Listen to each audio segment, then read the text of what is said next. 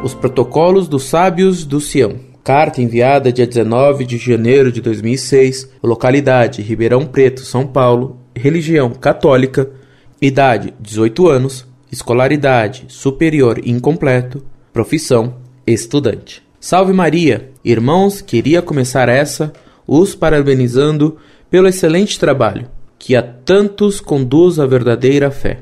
Esse mês tive acesso a uma obra chamada Os Protocolos dos Sábios do Sião.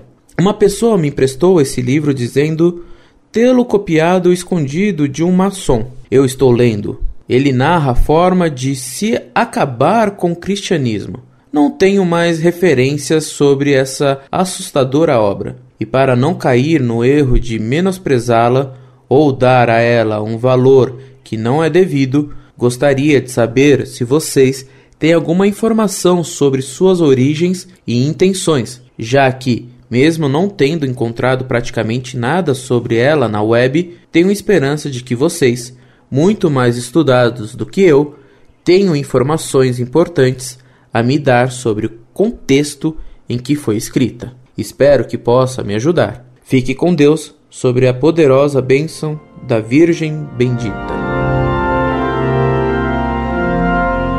Muito prezado, salve Maria. Antes de tudo, permita-me agradecer por suas palavras de elogio ao apostolado feito pela Monfort. Pedimos a você que não deixe de rezar pelo nosso trabalho. Sobre os protocolos dos sábios de Sião, muito se tem escrito. Essa obra surgiu na última década do século XIX de modo muito misterioso e estranho.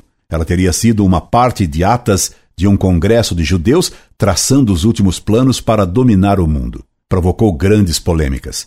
Porém, se de um lado ela dava dados muito concretos e reais, de outro parecia ter sido forjada. Até hoje não se chegou a uma conclusão sobre esse problema. No final do século XIX, houve uma série de fatos que despertaram a atenção sobre a atuação dos judeus. Alguns desses fatos eram verdadeiros.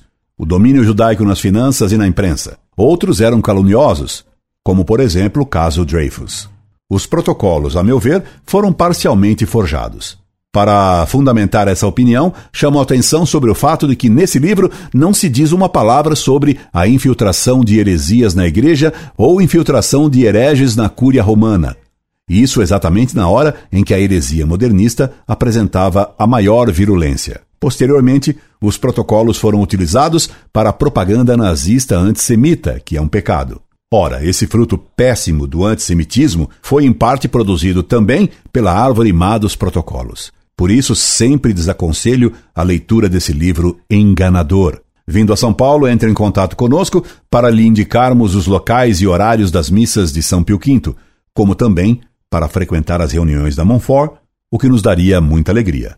Incorde e sempre, Orlando Fedeli.